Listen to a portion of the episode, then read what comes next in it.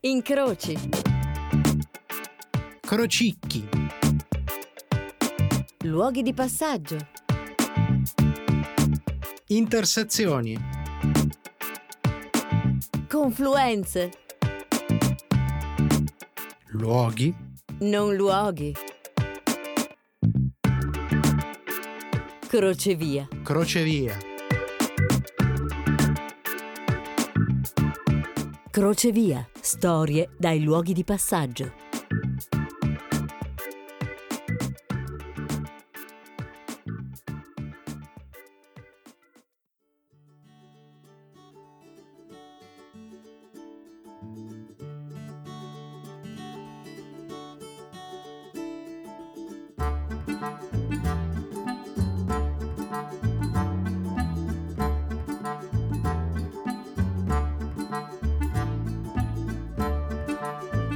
Sono diversi modi e numerose ragioni per essere prigionieri e diversi modi di esserlo.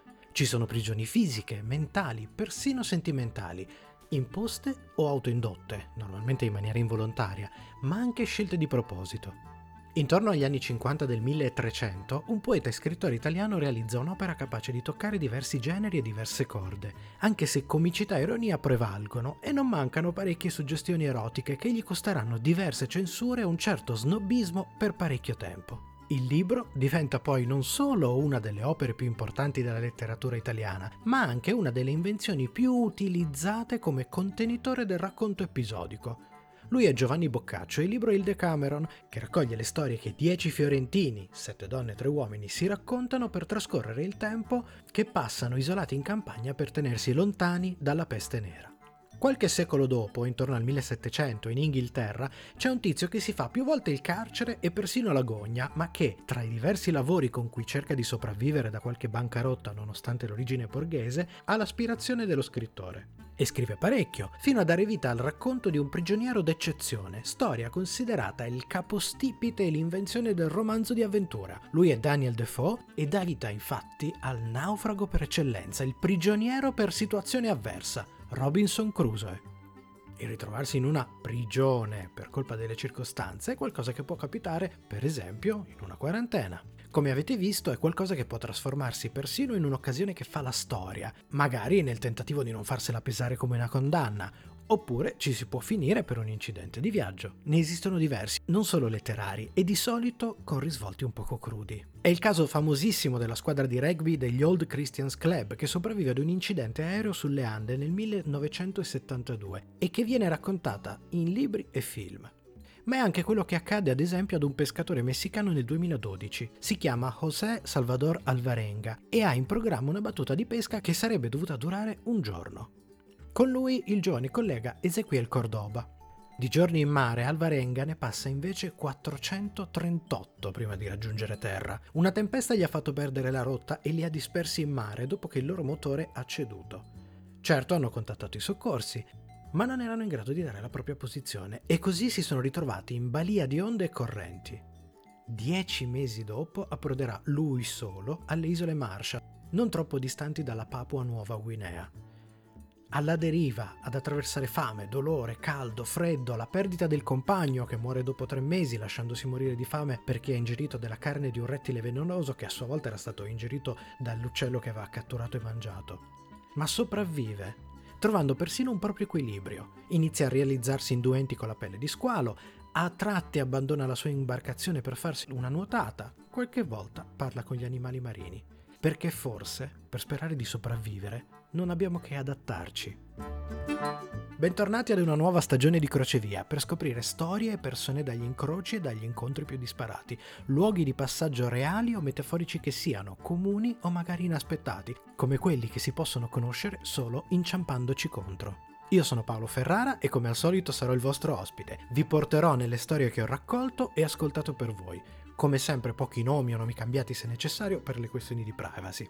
Le storie di oggi hanno a che fare con un crocevia a cui gradiremmo tenerci a distanza e soprattutto di cui mai immagineremmo un impatto storico.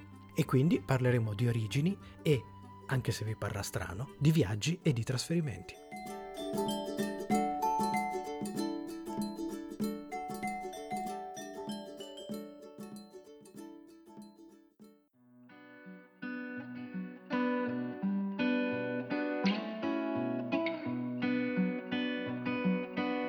Giuro che se quello naufraga da qualche parte e voi andate a salvarlo con una maledetta barca, prima di salirci vuol sapere chi è il tizio che rema. J.D. Salinger siamo come dei naufraghi che cercano di tenersi in equilibrio su un pezzo di legno in mare aperto, dimentichi di dove sono venuti e senza sapere dove vanno. Ma una volta che accettiamo pienamente questo dato di fatto, la vita diventa più facile e non ci sono più delusioni. Albert Einstein. E subito riprende il viaggio, come, dopo il naufragio, un superstite lupo di mare. Giuseppe Ungaretti.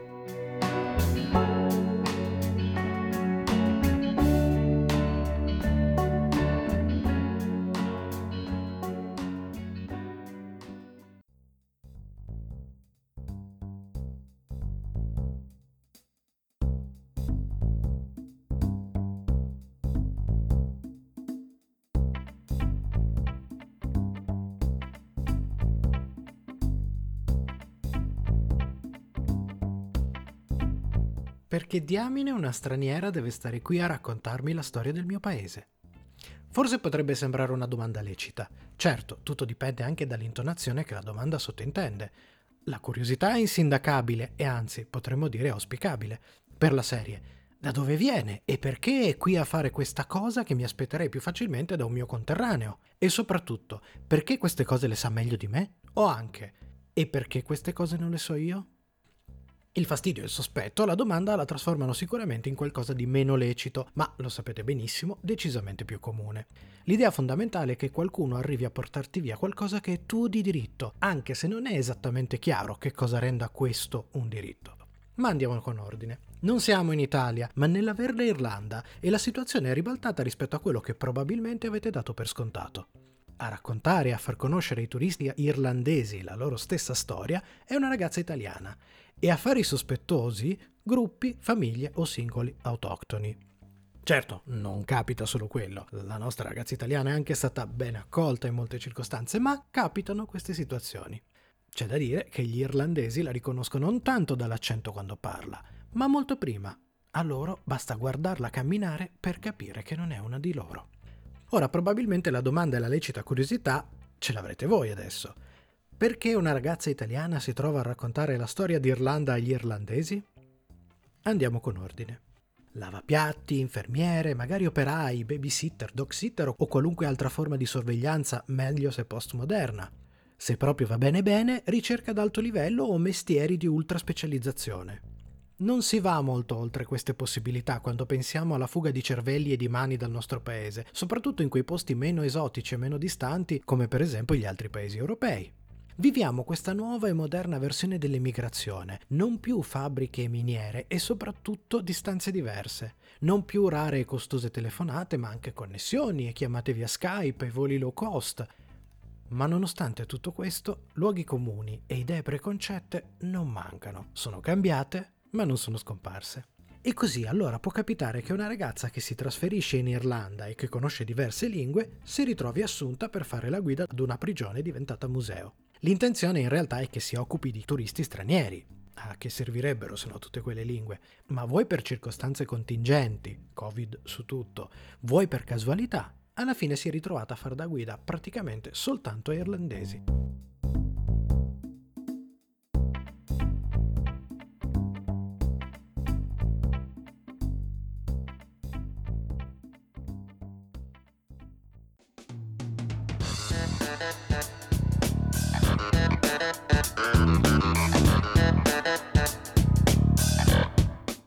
Un cittadino, non di Atene o della Grecia, ma del mondo. Socrate. Siamo sempre lo straniero di qualcun altro. Tar Ben Jalloun. Straniero, se passando mi incontri e desideri parlarmi, perché non dovresti farlo? E perché non dovrei farlo io? Walt Whitman.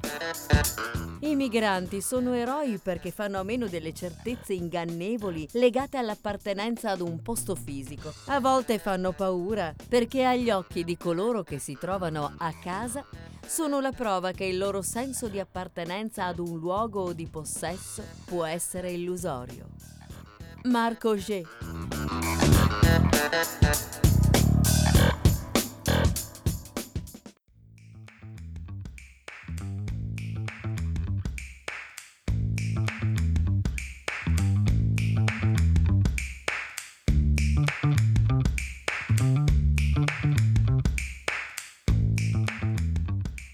Da che parte stai? L'epoca della grande comunicazione, dell'interconnessione totale, veloce e a portata di tutti, ci ha spostato in un futuro che assomiglia tanto al passato.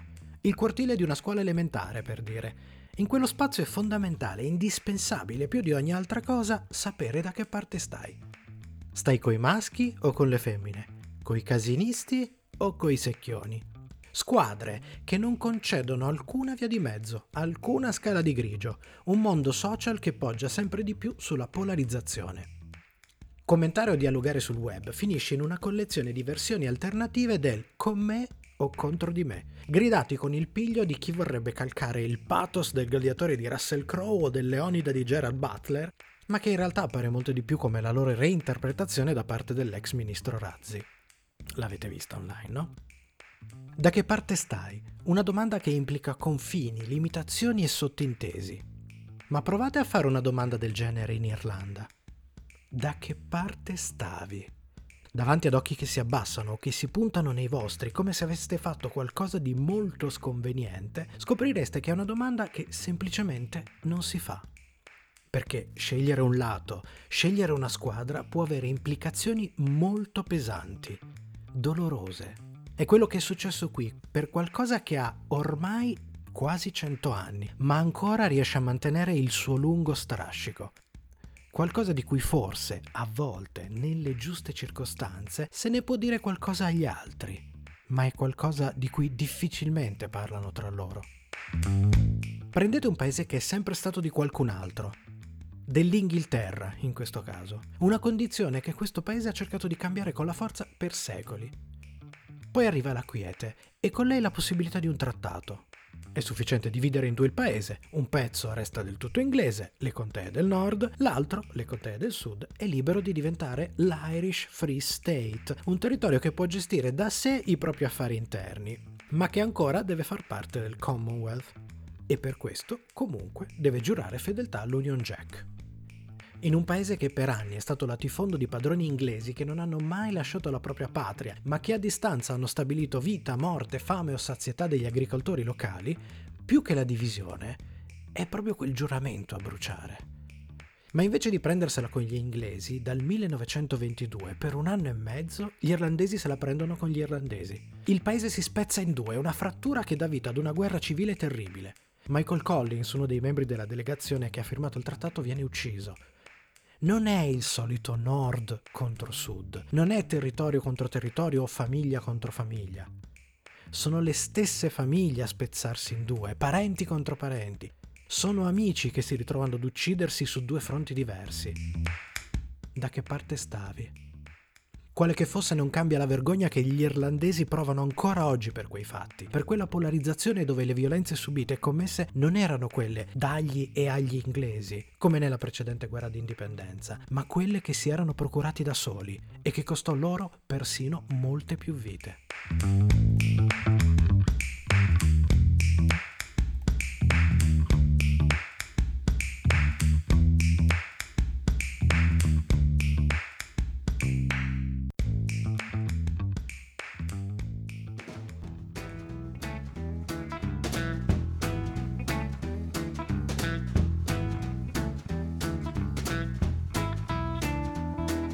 Credo siano molti i padri in giro per il mondo ad aver sperimentato il rifiuto più crudele, più spietato di tutti. I loro figli sono diventati tifosi della squadra sbagliata. Nick Hornby. L'io è anche l'altro. L'altro è anche l'io. Chuanzi.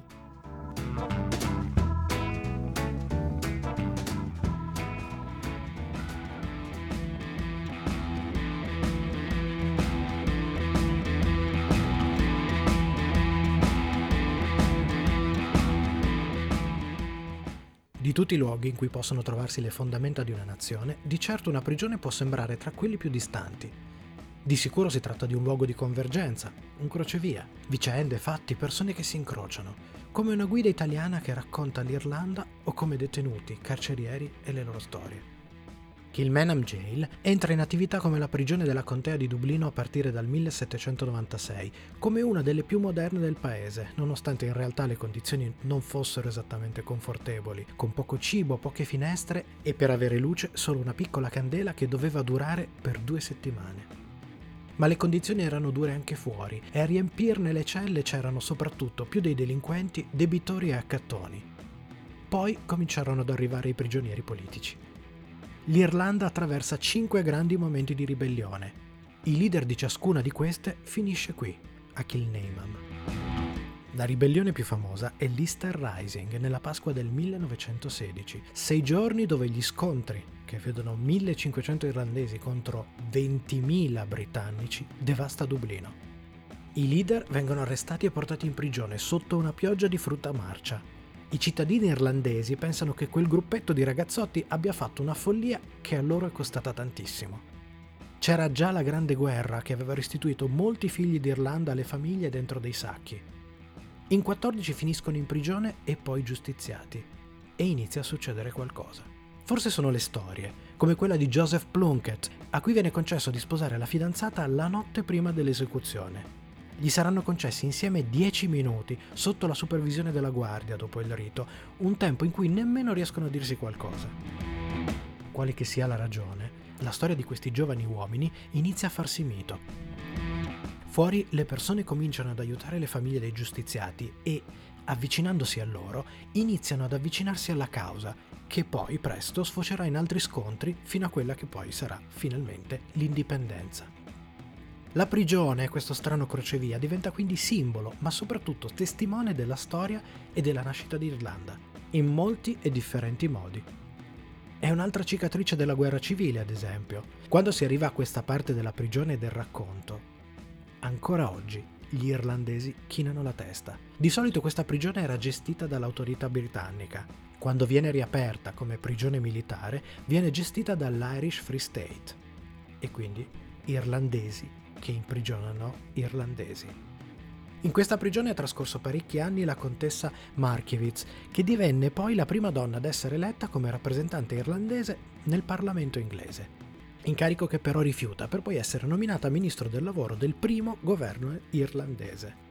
Negli anni 60 la prigione torna in attività come museo. All'inaugurazione l'allora presidente d'Irlanda, uno dei più amati, Imon de Valera, che la prigione la conosceva bene ci aveva trascorso qualche anno salvandosi dalla condanna a morte per una serie di circostanze fortuite proprio dopo l'Easter Rising e che tra le altre cose aveva mandato Michael Collins in sua vece nella delegazione che firmò il trattato.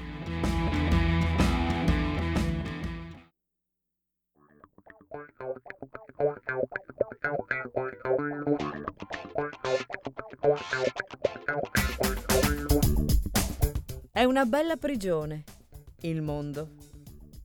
Shakespeare. Le prigioni trovano sempre dei guardiani. Jacques Prévert. Il grado di civilizzazione di una società si misura dalle sue prigioni. Fyodor Dostoevsky.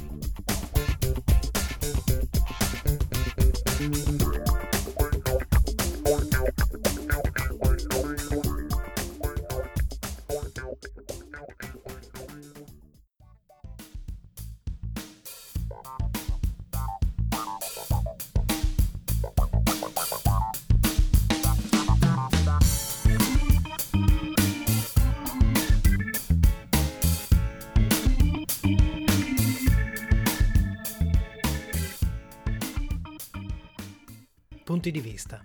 Scegliere la tifoseria è pur sempre facile. È un'ottima via per evitare di rimettere e rimettersi in discussione. Bianco o nero? Ma a ben guardare, se mollate Disney e tornate alle fiabe vere, nemmeno lì è esattamente così. Ci sono crocevia che si oltrepassano finendo per prendere strade diverse da quelle che si pensava si fossero intraprese. Crocevia che possono essere testimoni di cambiamenti o i mattoni su cui si costruiscono altre storie, persino in luoghi come le prigioni. Io sono Paolo Ferrara e questo è Crocevia. Come sempre, prima dei saluti c'è il momento dei grazie. Grazie ad Alessandra Prandi, la voce della sigla e delle nostre citazioni, e come sempre grazie a Radio Home, che è il nostro compagno di viaggio. Della sua squadra in particolare ringrazio sempre Irene Di Pietra e Clara Calavita per il loro prezioso supporto tecnico. E ancora un grazie ai miei compagni di viaggio di Sono Cose Serie, la nostra trasmissione sulla serialità a 360 gradi, e quindi Michelangelo Alesso, che tra le altre cose ha creato il logo di Crocevia, Matteo De Simone, il De Simone maledetto, e Fabrizio Cucci per il loro supporto tecnico. Il sito www.sonocoseserie.it, oltre alle nostre follie su serie tv, fumetti e oltre, ospita anche i podcast di Crocevia. E non dimenticate anche www.doppiatori.it, il sito del nostro progetto, un web documentario seriale dedicato al mondo del doppiaggio. Trovate disponibili sul sito tutte e sei le puntate da guardare, una alla volta oppure se volete persino in un binge watching. Doppiatori, mi raccomando, 2P e 2T. E ancora ringrazio Irene Bommaci e questa settimana anche Valerio Sigismondi che ci hanno regalato alcune delle immagini che hanno popolato i social di Crocevia. Le avete viste, vero? C'è una pagina di Facebook e una pagina di Instagram di Crocevia, ma anche di Radio Home, di Sono Cose Serie e di doppi attori, quindi piacetele tutte e seguitele così potrete scoprire tutte le altre novità. Ringrazio per questa puntata Giulia Salza, che è l'origine del Crocevia di oggi. Se invece avete storie da crocevia che volete segnalarmi, potete farlo in qualunque momento scrivendo a paolo.ferrara-radiohome.it. Crocevia torna con una nuova puntata tra 15 giorni. Il mercoledì, come sempre su Radio Home, alle 20.15, giusto dopo Sono Cose Serie. E a seguire è disponibile sullo riascolta sempre sul sito di Radio Home, oppure in podcast su sonocoseserie.it, Spotify e iTunes, questi ultimi due dove potete anche iscrivervi. Buon viaggio ci incrociamo al prossimo crocevia.